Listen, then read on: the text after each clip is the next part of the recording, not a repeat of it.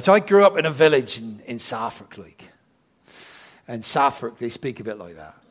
But to be fair, most of my sort of country accent sounds just like a West Country pirate. I realize that. So forgive me. But I grew up, and harvest was one of the three top services of the year. You had Christmas, that was big, and lots of candles and all that stuff around Christmas. Big carol service. And Easter as well was pretty big. But to be fair, harvest was the one that everybody focused on. We were a farming community. Uh, my dad was the vicar in a big village, actually, relatively. We had about uh, 3,000 people in the village, so it's quite a large village. Um, and uh, harvest was the big thing. We had the competition for the biggest turnips, biggest carrots, biggest onions, biggest potatoes, everything. Harry, who only came to church three times in the year Christmas, Easter, and harvest that's the only time he sang in the choir. He had the most appalling voice. I remember that from a kid. And one of the things he could do, which mesmerized me, he could wiggle his ears.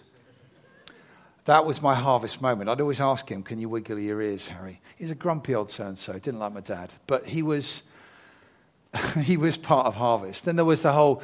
I mean, have you ever been to harvest where they, you know they make you know they make the bread thing with the you know like the wheat sheaf thing, you know all that stuff, all that stuff. It was amazing. It was a sort of incredible time for us, real focus, because it was the center of everything. It was the production and being part of producing food and everything. And uh, ever since then, I've um, basically pretty much all of the time I've been a vicar, it's been in, in, in towns. Uh, and so, you know, whether it was from Romford right the way through to High Wycombe and then Portsmouth and then Poole uh, and then here, uh, I've, no, I've, not really been in a, a, village. So it's always been very different. It's always been a, a challenge, really, hasn't it, to connect with what harvest is. But it is an amazingly important moment for us to stop and remind ourselves of all that we have. And of course, the Bible is packed with harvest themes, it's packed with creation, it's packed with, with, with a sort of wonder of what is around us. You know, very often they are drawn in in different ways. Because the fundamental truth, God as creator, is fundamental to the whole thing. Everything of any worth starts in Genesis.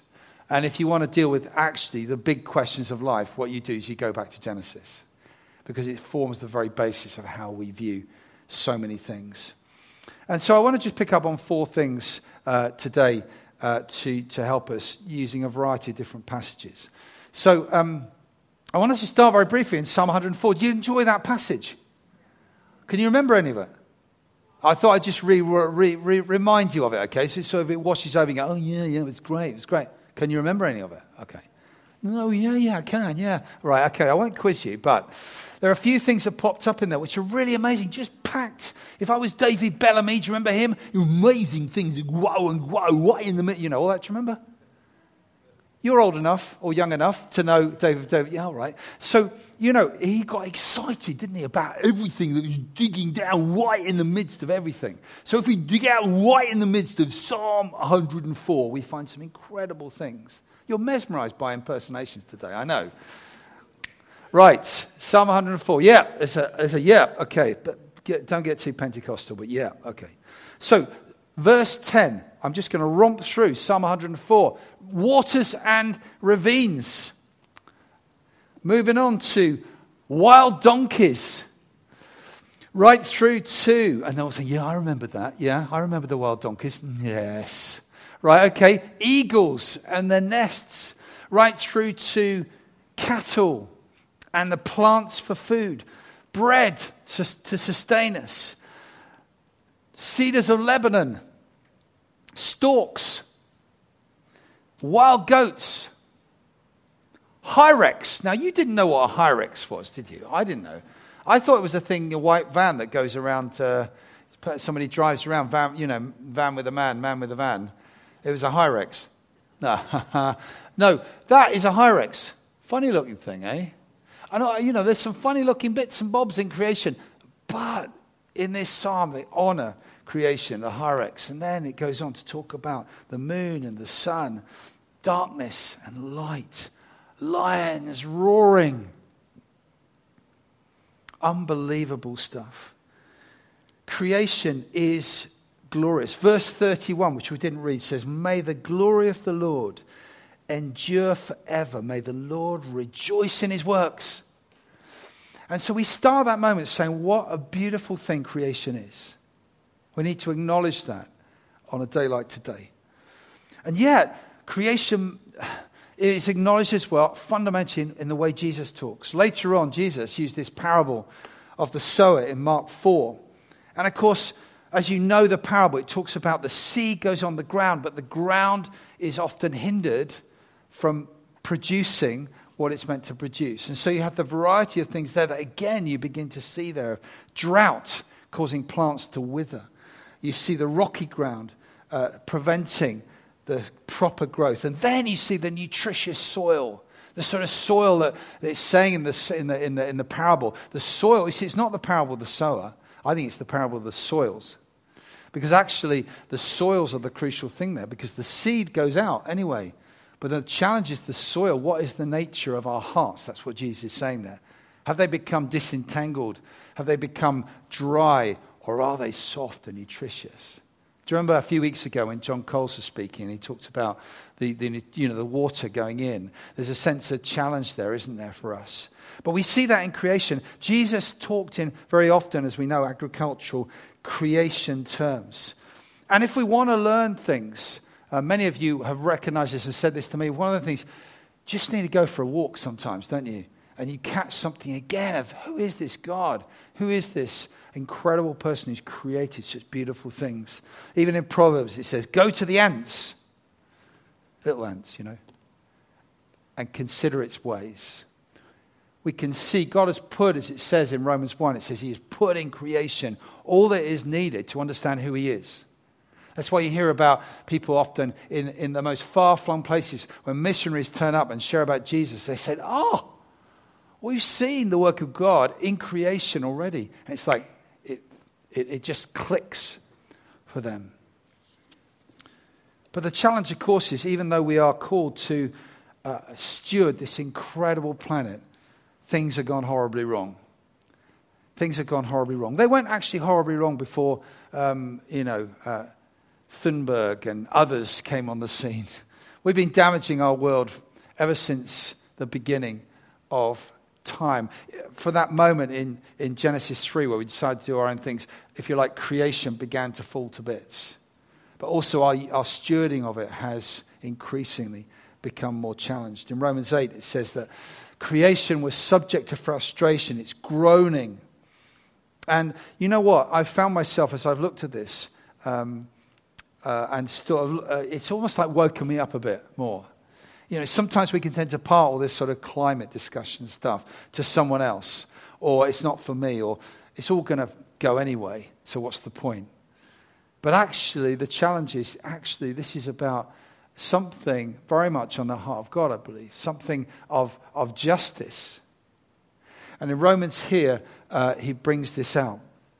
And looking at it fresh, this climate change thing has really challenged me. You know what climate change is? Climate change is basically um, that the, uh, the, the, the temperature of the world is changing and getting hotter, and therefore the effects of it, as we know, are shifting weather patterns.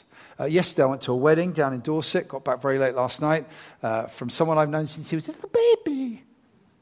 And now he's 23 and he's got married. Uh, and I used to, uh, the son of my former kids worker down in, in Dorset. And I saw him as a little baby doing, it, doing a speech at his own wedding. But the thing was, on Friday, uh, Dorset got absolutely battered with a completely weird weather pattern out of nowhere. And then the next day, it was really nice today, yesterday. But increasingly, we're seeing, aren't we, that sort of thing is happening. The floods in the last few weeks, uh, we've got the hurricanes in, in Florida. We see the weather pattern. Look at our summer.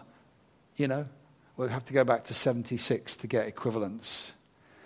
Things are shifting. You know, I don't know whether you ever heard this lady called Eunice Newton Foote. In 1856, she was the first to discover greenhouse gases. And um, uh, the changing of the Earth's temperature. And then, of course, since then, things have gradually got warmer and warmer and warmer. Look at this. This is the Met Office's analysis of the temperature of the world from 1850 right up to 2019. So you can see the heat map there. That's a heat map, all right, of how things have got warmer. Quite a contrast, isn't it?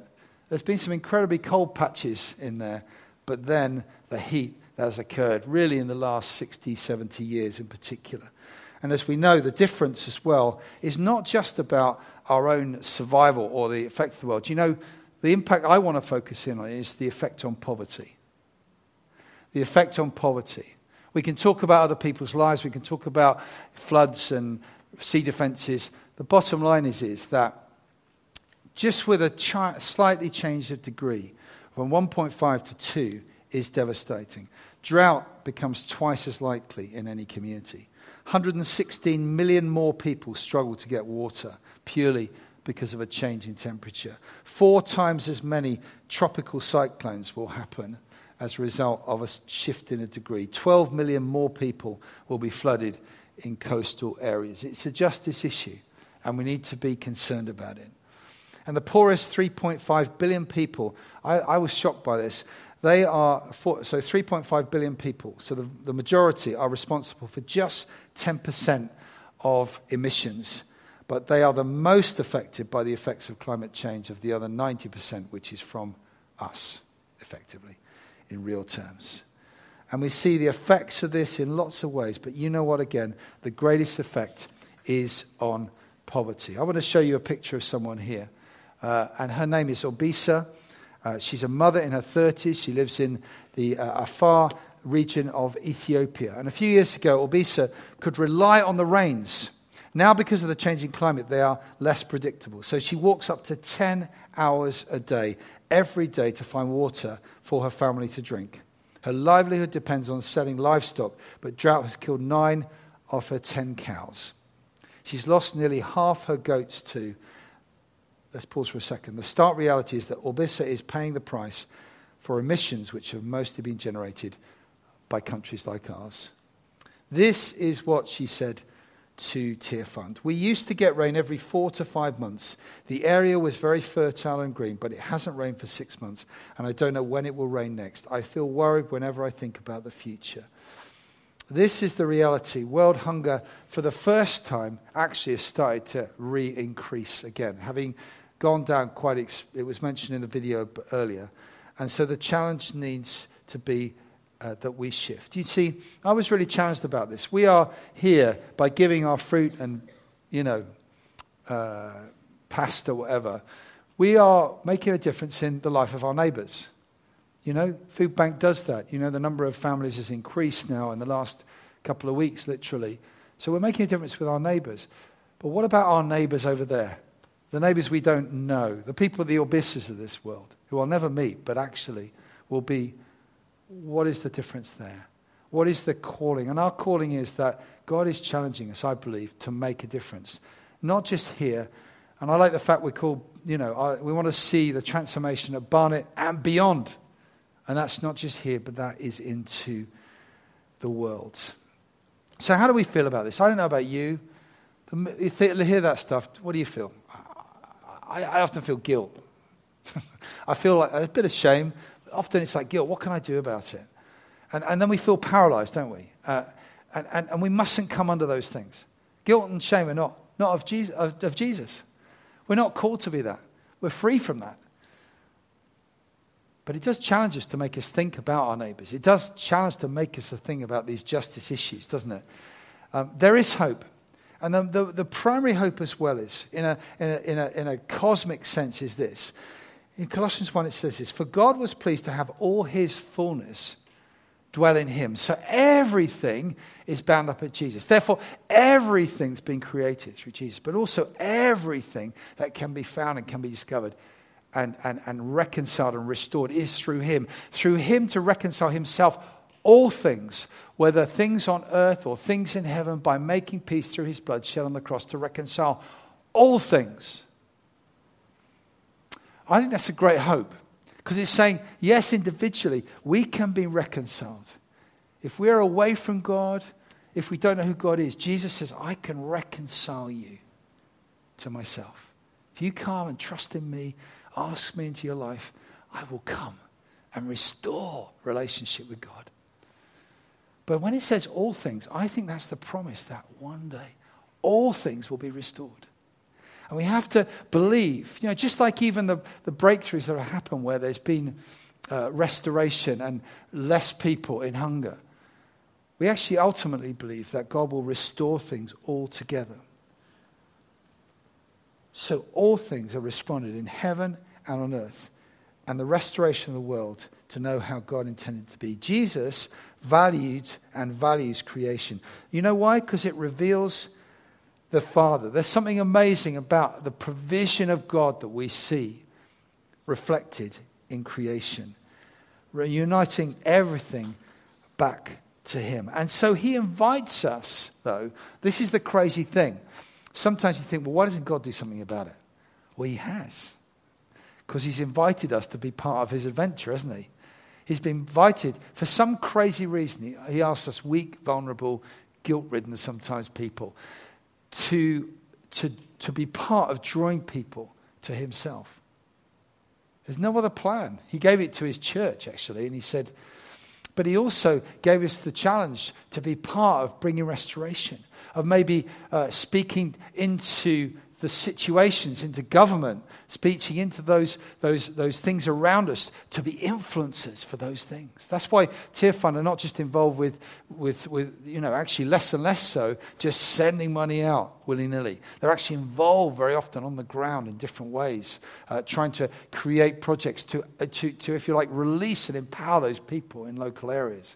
But also to, to lobby government and petition government and to see change.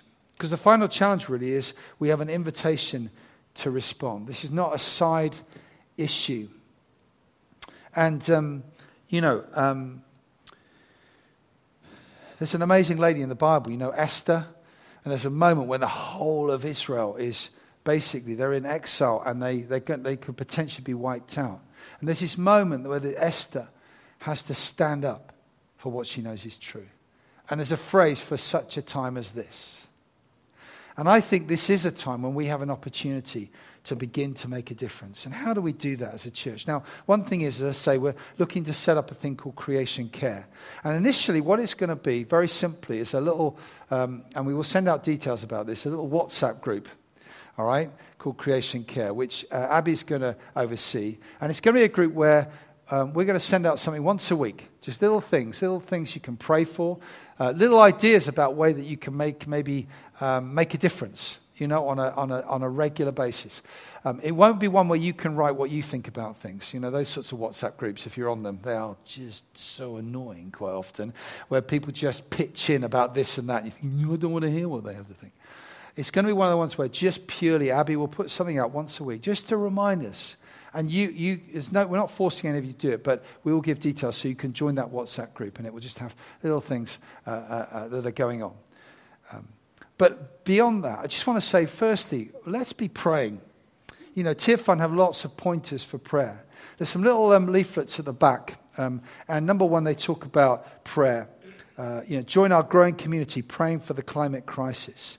And there's little ideas in that if you want to pray. But secondly, actually, on this, these cards are also about a petition. I mean, do you remember almost a year ago, Glasgow COP 26? It was called. I never understood why it was 26 in 2021, but anyhow, it was COP 26, 26th meeting. And uh, pretty much all the main leaders said that they would commit, if you hear it, 100 billion pounds to developing countries to, uh, to enable them, to help them to face up to some of the climate changes. None of that, as yet, has gone out at all. In fact, pretty much all of it, I think, went on our heating. I mean, that's a challenge, isn't it? There we are, we stop and we go, 100 billion, I think that's covered the next two years of my heating bills, or made a contribution. And yet, yes, I'm not saying we all huddle up and cuddle up, and that's not an issue. But actually, when you think about that, for one country, who do that. All the countries committed to that, and we've not fulfilled it. So this card here has just got, um, you can write the name down on it, and we can send it in to them. It doesn't commit you to anything, apart from the fact you, we'll send this p- petition with a whole load of others uh, from Tearfund. Um, and there's a pile on the, uh, the table near the door, uh, and that we will send that in, and it will go to whichever Prime Minister is in place. we don't know how long this one's going to last, but anyhow the point is, whichever one is in in the next few weeks, um, we will send it in and we will seek to make um, a little bit of a difference. You know, it seems small, but you know what? We need to be people who are, if you like, petitioning, uh, challenging. Um, I'm meeting this week with the local councillor. I'm going to bring this up. I'm going to say, okay, in Barnet, um, what are we, uh, we going to do about this? Um, you know, these are questions where we can make a difference. And thirdly, really, it's plan. And I think these are the challenges on a day to day level, which I'm being challenged about myself. You know, day to day issues, our travel plans, um, our water usage, energy usage, diet and meat, and all that stuff. I always struggle slightly with these things because if I was to go into a whole list of things you shouldn't do, we go, ooh, it's a bit like, you know, I do like a burger from time to time. We always tend to think, you know, I do like, and we tend to think, don't we? And then we drop into it and then we do nothing about it. So I'm not going to come out with a list of things that we ought to do. We all know what they might be. But I do think that actually God is challenging me about my use of stuff because even in a small way, it can have an influence uh, in different ways. So pray, petition, plan. And one of the things is we're looking to employ a consultant, hopefully, who is going to look for us as a church. What does it mean to be a, a net zero church? And work that one out. And ultimately, I've got to say at some point, we need to look at our, for example, things like our heating. Uh, we currently use gas. Not very popular, but we need to work through what does that mean? I thought a giant wind turbine would be great in my garden. No, whatever. You know, the point is, is that we have to think creatively, don't we? We have to think in fresh ways. So as a church, we are committing ourselves to something on that. Look, we're not going all, you know, weird and green and eco, if you're getting worried about that. But I do think this is a key issue, isn't it? It really is. And I think it's a justice issue. I think it's a God issue. I think it's a, a Bible issue that this beautiful creation we are called to steward and look after. So let's just pray for a moment. So many things buzzing around in our minds. We've probably all got different views on this. The bottom line is, is that God has created something so beautiful, and yet it's become so spoiled. And much of it can be laid at the feet of ourselves and uh, countries like ourselves. And we are so sorry, Lord God. Father God, we thank you that you are a God of justice. First, I want to say thank you that you know Obisa at this moment in Ethiopia. You know her family. I pray you be so close to her today. Draw near to her by your Holy Spirit. And there's so many others that are affected by the climate issues around. And we're sorry that we've damaged your creation. Help us make changes in our own lives to love our global neighbours well. Holy Spirit, stir our hearts and stir the hearts of our government. Guide them in their decision making. Inspire them to protect the most vulnerable. Thank you, Lord God. In your name we pray. Amen.